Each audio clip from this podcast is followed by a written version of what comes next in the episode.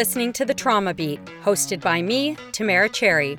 Check the show notes for anything that might activate your own trauma responses. And as always, like, subscribe, leave a review or a comment. Do what you can if you like what you hear. Episode 6 My conversation with homicide survivor Shauna Brown. Okay, so Shauna, um, why don't you just start out by introducing yourself? Um, okay, so my name is Shauna Brown. Um, I am a mother of three, and I lost my son Demal Graham to gun violence on July 23rd of 2017. Um, since then, we've been dealing with the grief and the whole grieving process and the journey that comes along with it. And what a journey that has been for you, I know. Can you start out maybe by telling us a little bit about Demal? Um, yes, of course. Um, I love to talk about him. He um, he was an angel. He was a loving, kind-hearted person. Even from the time he was a little boy, he had he was very sensitive, um, just very caring and loving. Family was of utmost importance to him, especially myself and his sisters and siblings, and specifically his daughter. Um, he was a very very creative person very very creative whether it be art whether it be music.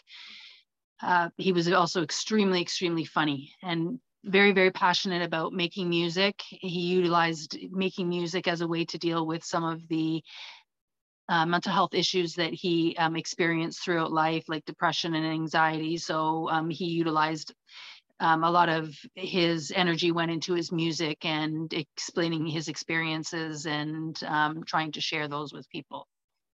That must be a nice thing for you to have as a as a re, as a reminder of him. Thanks so much for sharing those yeah. little bits of Demal with us, Shauna. Um, I'd like to now, if, if you're comfortable, go back to when Demal died and specifically talking about the media. What can you tell me about your first recollection of the media after Demal died?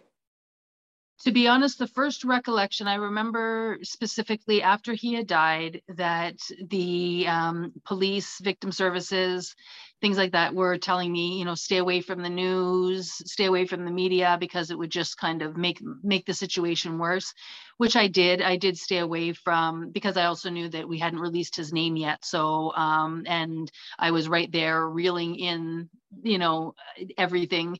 So um, I, I sorry, I lost my train of thought. Um, so I didn't really have any direct impact or interaction with them initially.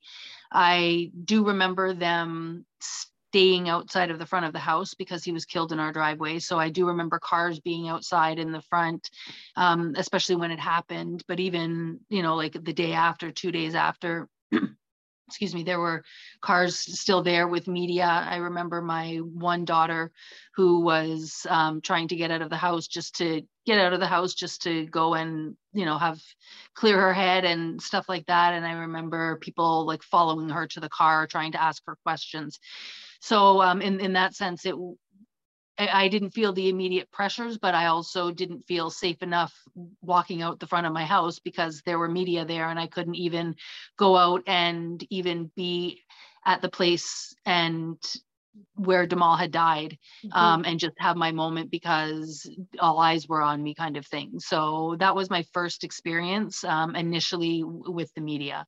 What, what impact did that have on you, Shauna? The fact that you know you were you were in a sense and we've sort of talked about this in a previous conversation a prisoner in your own home during during these first few difficult days. It was it was hard. It was extremely hard. It was you know you're kind of feeling like you're caged in. Um, i was also you know very leery of my surroundings and everything. So I was very resistant at times to even let my daughters go out of the house, just that that that fear of safety, uh, because we didn't know, you know, any details as to who, that kind of thing. So my whole world was shattered. So we were just overly protective of everything. Um, but it, it was hard. I, eventually, they they did disperse and they were um, no longer there. But um, just their presence and just knowing that we had to, you know, even at one time go out through the back doors so that they couldn't see us going to the parking lot to to hassle us. Um, and yeah, so in, in in that sense, that was kind of hard because as i said and it was the summertime too. So it, it's not like it was winter it was the summertime where you could be out enjoying the nice weather and and stuff like that. But mm-hmm. um, i just kind of stayed inside and stayed away from the, the media and all of that. Shauna why was it so important to you that Demal's name not be released publicly right away it was extremely important for me um, because my main priority at that point was protecting the innocence um, of my granddaughter. And I wanted to make sure that I had a conversation or her mom and I had a conversation with her explaining what had happened to her dad. Um, that to me was of utmost importance because she was his main priority. And that um, and although yes it does impact the loss of him impacts on me i also know that it had a huge huge impact on my six year old granddaughter at the time. So it was very important that we did it on our own terms and that um, i didn't release his name until after i had um, told her that her dad had passed. Can you imagine um, if his name had been released right away. And I want to ask you this question, Shauna, because sometimes the media, you know, they want as much information as they can get as, as quickly as possible. But yeah. can you imagine what the impact would have been on you if Demal's name was released, say within 24 hours? Because if I remember correctly, it was two or three days before police put out his name officially. Uh, if it had been released immediately, and if if your granddaughter somehow would have found out because of that before you could have that con- before you were ready to have that conversation with her? Um, i think it would have been disastrous to be honest with you. I think that the um, one of the things that i've really prided myself on as difficult as this journey has been has been protecting my family and protecting um, my daughters and my granddaughter and trying to get them through the grieving process with as little um, influence or interference from from the outside world.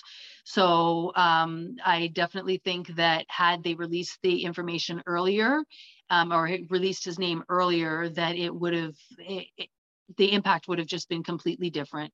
Um, and because of the way that we did do it, I was able to get the ball rolling in terms of other media to make sure that the light that was painted about my son was not a stereotype or a, like um, a statistic, even though, I mean, yes, he was a statistic in terms of the murder, but um, making sure that that we kind of had a handle on the media.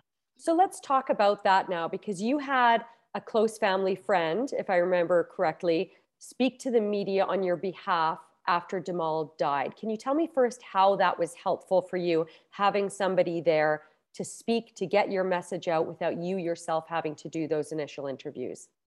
Um, yeah, the there was um, a specific article that was done in the Metro paper, um, the Scarborough paper, and to be honest, I didn't even know that um, this that um, this friend mm. had done the had, had done the interview. Okay. So it was it was actually a, a great surprise um, for me because um, she talked about you know Demal and and you know how he was a you know positive in in terms of being in the community, how he was a great father, and painted a completely different light, um, not a different light they painted the light that I wanted them to paint of him. And that's what I wanted him to be remembered by, not um, a statistic or because we grew or because we lived in a high priority neighborhood and crime was high, those kinds of things. I wanted to make sure that his legacy, right from the time, you know, um, also especially being very cognizant of the fact that as my daughter, as my granddaughter gets older, she can Google his name and she can search up those things. So I wanted to make sure that when she does that, that things out there are are put in a positive light um, yeah. regarding my son. So um, in that sense, I think that that was kind of a sigh of relief that article, just because it.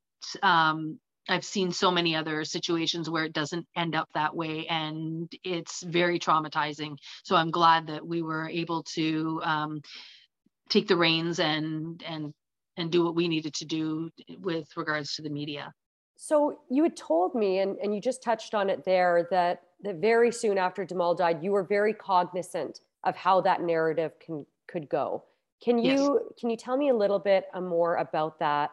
What your thought process was, given the media coverage you had seen of other young men who had been killed in your neighborhood in the past? Um, well, it it boils down to the um, you know, my fear was that his past criminal record um, was going to be brought into play. Uh, the common saying that always that, that, gets put into the newspaper or, or media is known to police. Um, so I was worried about that. Um, he had turned his life around. I mean, everybody, you know, makes mistakes and stuff, but I didn't want that to be um, the reason, or like I didn't want that to be the focal point of of the situation. I didn't want it to be that they were talking about his criminal background mm-hmm. and mm-hmm. painting him a picture, uh, in a sense, almost as if oh well you know he deserved it kind of thing mm-hmm. um, and and and that's kind of you know the feeling when those terms are thrown around or that they've been in trouble with the law um, you know they they come from a broken family or whatever the case is it it still doesn't justify somebody losing their life. So um and and that was you know and and and that's important. So that was my that was my biggest fear. Um and also too my my other bigger fear as well too was making sure that the, the picture that was released was a picture that was released by me. Mm. It wasn't a, a, picture that the police took of, you know, from mugshot picture from something. a mugshot picture, yeah. which which which they often do. So those were my biggest fears was that he wasn't going to be painted in a light in in in the proper light. Um, you, you you've told me in a previous conversation that you think that a lot of mothers don't come forward after their black sons are murdered because of that narrative. Can you tell me a little bit about that? Um, well, yeah, most definitely. I think um, we, I raised my family in the Malvern area for almost 13 years, right up until the time that Demal was killed. And quite often there were i mean i've i've even seen myself i mean Demal's biracial so mm-hmm. um, I, i've seen where there were times where he was being you know questioned by police and then um, but as soon as i come onto the picture then it's a completely different kind of thing so you see the harassment you see you know some of the negative things that that happen um, unless you're you know willing to kind of step up and take take a stand for yourself um, and a lot of times too to touch on the other point where moms mothers don't come forward um, there's a lot of reasons why moms don't come forward. And um, you know one is the, the, grieving is just way too much. It's just too much for them. It's it's also to the way that um, our sons are painted in in the media's you know light kind of thing that as i said almost as if they deserved it or oh they lived that life. So that's it was bound to happen. Every situation every every um, journey is different. So you can't say one is the same to the other. They have some common similarities, but not everything is the same. And a- another reason too is because it's it's very frustrating to put your name out there and to fight for justice for your child it's it's very time consuming and it's very overwhelming especially when there's a large majority of these murders that can be solved but people choose not to come forward and and choose to place to be silent and be complacent you know figuring oh it's not in my neighborhood it's not you know that kind of thing. But um yeah and a lot of these murders that are un they're un i wouldn't say they're unsolved because we know who you know in a lot of cases we know who the perpetrators are. It's just that they haven't been brought to justice yet. And that process is a very long process. The way victims get treated um, in my opinion is is horrendous even throughout the criminal process. So a lot of people in dealing with their own grief already have too much on their plate. And then you add a criminal trial and all of that, you know, everything else on top of it too, it, it becomes extremely overwhelming. I wonder if I can ask you, Shauna, I hadn't put this on the list, but you just reminded me of it in something that you just said. And that is about the experience that you had. And we don't need to name the media outlet, but you had reached out to me about something, uh, I think it was earlier this year, where uh, you had attended an event um, mm-hmm. talking about gun violence, and a reporter had asked you to share your story about Demal, about what happened. Um, and and then the story didn't end up running that she she basically emailed you a couple hours later and said she got reassigned and it's not going to run at least that that was what initially happened can you maybe tell me um, why that was so hurtful for you uh, the experience of having to relive your trauma and then be told that it might not see the light of day? Um, yeah it's it, that was difficult because um, the questions that are being asked and we're we're pouring out our you know our, our, personal stories in the hope that we can inspire and motivate and make changes. So the fact that um, myself along with another mother did that and we talked about our sons we shared pictures. So those are very intimate kinds of things. And then it was just kind of put on the back burner now, one of the things that um, happen a lot, quite often with with trauma survivors, is the fact that, um, as I said, as I spoke earlier, that our world feels very uncertain, and um, so we need to know at times that when somebody's going to do something that they're going to follow through on it because that increases our our, our trust. But when in, in that sense it was like a, a, complete lack of trust like you know another story got um you know it was more important um, and it was actually me following up with them to find out what was going to happen and me advocating for myself and for the other mom to basically say you can't do that to people. You can't ask them to pour their hearts out and and bring something that is so traumatizing to them and talk about it and then just put it on the back burner as if it didn't matter. So um yeah that that one and i'm glad that it did work out the way that it did. I think eventually they did release mm-hmm. something um not everything that was supposed to but they did release something. After but again, getting a bit of a kick in the butt though, thanks to yeah. your advocacy work. So you yeah. you should be commended because you are, I should point out to anybody watching this, Shauna, you're an incredible advocate for homicide mm-hmm. survivors. Um, and you've really been one of those survivors t- who's taken her own pain and recognized it in other people and said that this is not okay and this is what needs to be done, which brings us to this conversation, of course. Um, yes. Can you tell me, Shauna, how you're impacted by the media coverage of other homicides by gun violence. Because i think that there is perhaps um, a misperception a misconception by the public and by members of the media that well i'm not talking about her case so this wouldn't have an impact on her. But can you tell me a little bit about that impact of seeing the media coverage of other cases? Yes most definitely. Um, well unfortunately since the murder of Demal, there's been um, you know quite a few murders um, and unfortunately there's been um, some of those have been people that i've known. So um, looking at the media like the the coverage and things like that but it's it's very triggering. It's it it it brings me right back. Um, you know in grief we we have our ebbs and flows and there's times where i'm doing really really great and i'm advocating and i'm feeling really strong and then there's times when um, you know you you kind of hit that rock bottom and you're dealing with all the all the grief of of all of that so um, it, it gets difficult hey it's tamara if you would have asked me five years ago whether I practiced trauma informed journalism, I probably would have said, What's trauma informed journalism? Because back then we didn't talk about this stuff. But then I would have likely said, I report on trauma every day. Of course, I'm trauma informed. What more could there possibly be for me to learn about trauma? Turns out I was wrong. Very wrong. Not until I left journalism and began researching the impact of the media on trauma survivors and the impact of trauma on members of the media did I begin to understand.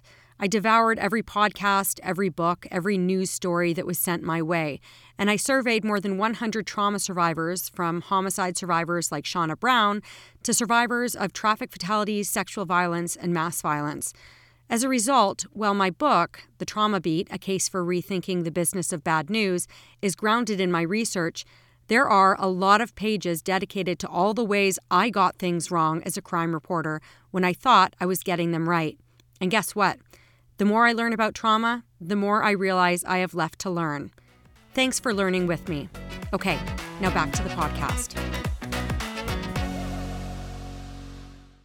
we talk about that word triggering a lot in these in these conversations about trauma informed journalism and i wonder if you might be able to expand on that because even this conversation we're having right now um, we're not talking about the event that brought us here but i am uh, very cognizant that this can be one of those conversations that brings you down when you see something in the media that is triggering for you can you describe for me what impact that has on your body on your mind and how long you can be brought down for? Is it that moment and then you get back to living your your normal life? Yeah. or does it last longer than that? Sort of try to bring us into that moment or moments if you can um, again, it, it depends on the like if I'm seeing something on the news, it depends on the um, on on the coverage and my um, relationship to it.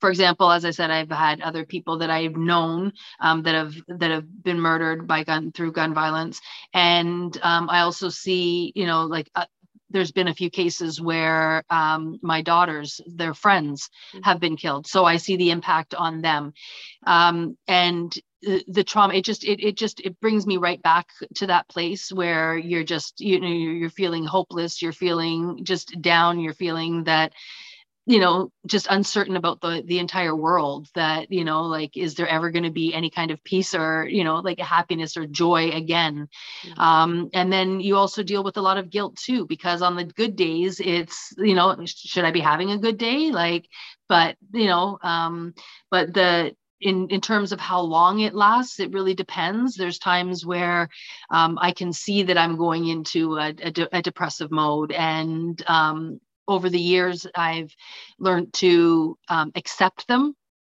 embrace them learn from them um, it's taken me a long time to be able to do that um, and and honor them because it, it is part of who I am and it's part of what I'm going through. And um, I think it's very important that I go through the motions and feel all that I need to feel. Um, and usually for me i kind of hit a rock bottom and and then i just out of nowhere kind of bounce up and and I'm off to the races.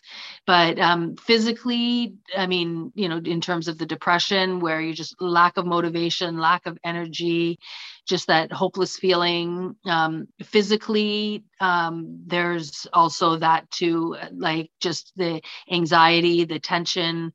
Um, the lack of sleep, the inability to sleep, the, and the list goes on. Yeah. And these are all things that can be brought up by one thing in the media, an image, uh, yeah.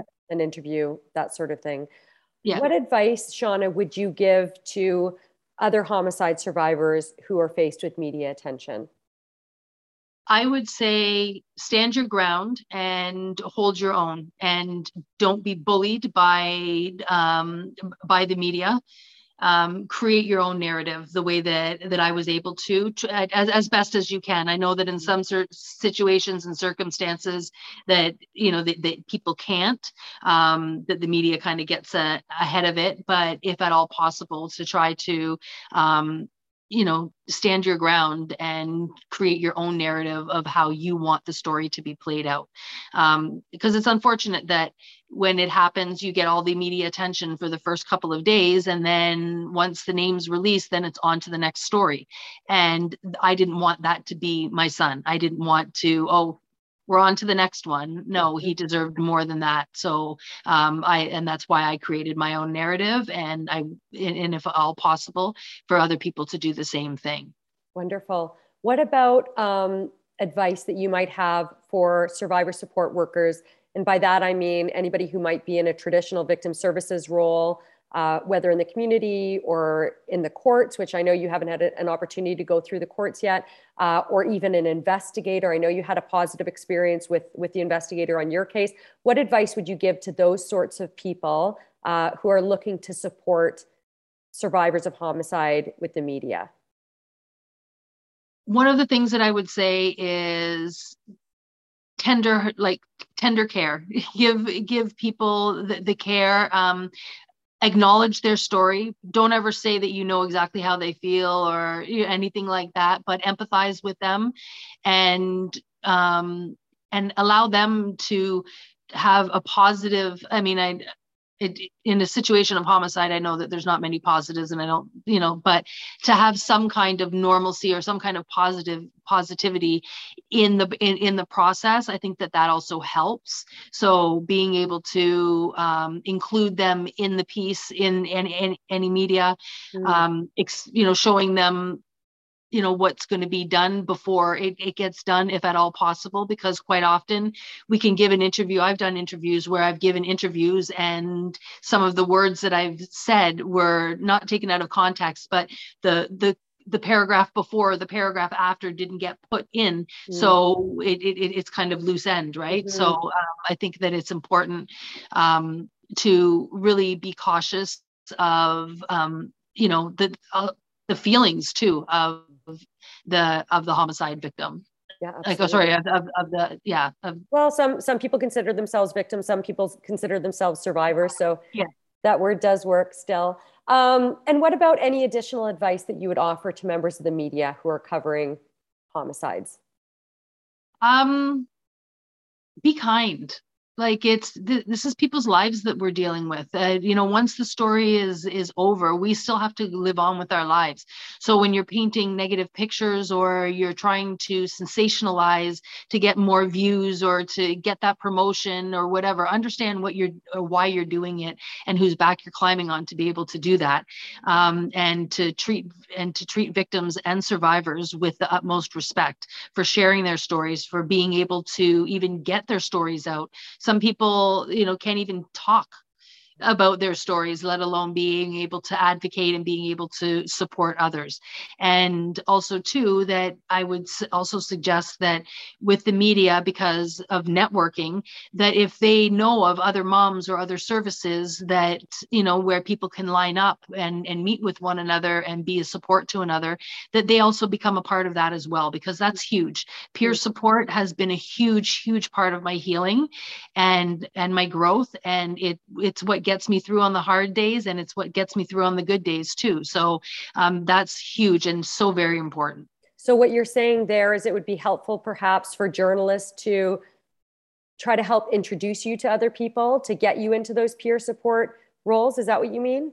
Well or or if they know of programs or initiatives yes. or, and things that are going on that they that you know that again that it's not just a story yes. that you know you're not you know covering a murder today and then you're you're you're, you're you know covering somebody that's you know had their dog stolen from them there's two yeah. different things there so um, most definitely the networking and i think that that would do a lot to um, help bring the relationship with the media closer together with victims and survivors you raise such an excellent point shauna because especially reporters who cover traumatic events on a regular basis, they are tuned in to those sorts of groups. They know other people, and they might be one of the best resources to help out a survivor. And I think that sometimes journalists might feel like, well, that's overstepping my role. I would no longer be the objective journalist. But something I'm trying to show them is it's okay. It's okay to be a human being too, in yes. addition to and during the storytelling process. Um, Shauna, I wonder what does the term trauma informed journalism mean to you?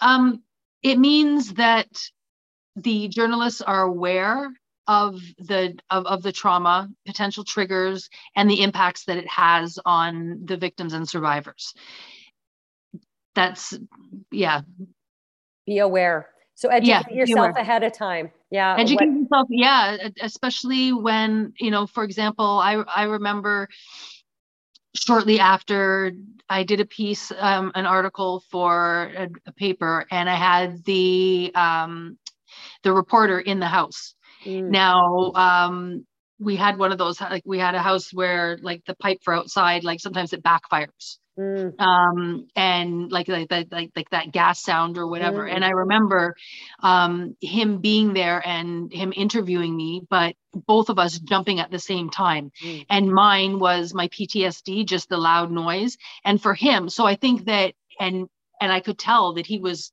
he was shaken. And I was like, oh, it's, it's okay. It's just, you know, you know, like the, the thing outside, but just the reaction. And if he had that reaction, imagine people that have that reaction and live that every single day that they have to you know a car's driving by slowly and they're turning and they're looking that somebody pops a juice box or a balloon on the ground but somebody's triggered and turns around because they don't know if it's a gunshot or something else mm-hmm. so um, i think it's very important for people to and journalists and reporters to understand um, you know triggers but also trauma and, and how it impacts on the body and um, and how it impacts on people. And also having some kind of follow-up depending on the content of the the communication or the, the content of the um, of the journalism or the piece that they're doing there should be some kind of follow up. You're asking somebody to potentially reveal such raw emotion and then just to, okay, thanks, and wrap up the camera and off you go. Mm-hmm. And that person sit, is sitting there left with that. So I think that that's also a responsibility too, that if you're going to open up a can of worms in terms of feelings, that you also better be, be able to be prepared to help close that, that, that lid again too. That is such a valuable lesson and one that I wished I had learned while I was a journalist because I can't tell you how many times, Shauna, I interviewed a homicide survivor like yourself and never talked to them again, or only called them on the anniversary or when a reward was announced or you know something like that because i actually felt like you know reintroducing myself to their li- lives would bring them back to that awful time in those first few days. But what you just illustrated for, for us is something that I have heard quite consistently from survivors. There are, like, when I think about my research project, there are a very small handful of survivors in the dozens and dozens of homicide survivors that were part of this that said, don't follow up with me after this, after this survey. Uh, many of them said, yes, I would love to have a phone call with you or, or keep me updated, or people wanted that extra contact. Um, and I, it's, it's something that I hold a lot of regret about from my days as a journalist. How many times I brought people to that danger zone, triggering mm-hmm. their trauma, and then didn't take care of them after the fact or make sure that they were back in a, in a safe and more positive place. Um, is there anything else that you want to talk about, Shauna, or anything you feel we didn't cover? No, I think we covered quite a bit. Yeah, I, I think that you're I mean, your insight, as always, is uh, invaluable and so appreciated. And just thank you so much for being part of this conversation. Oh, you're very welcome. Thank you for having me.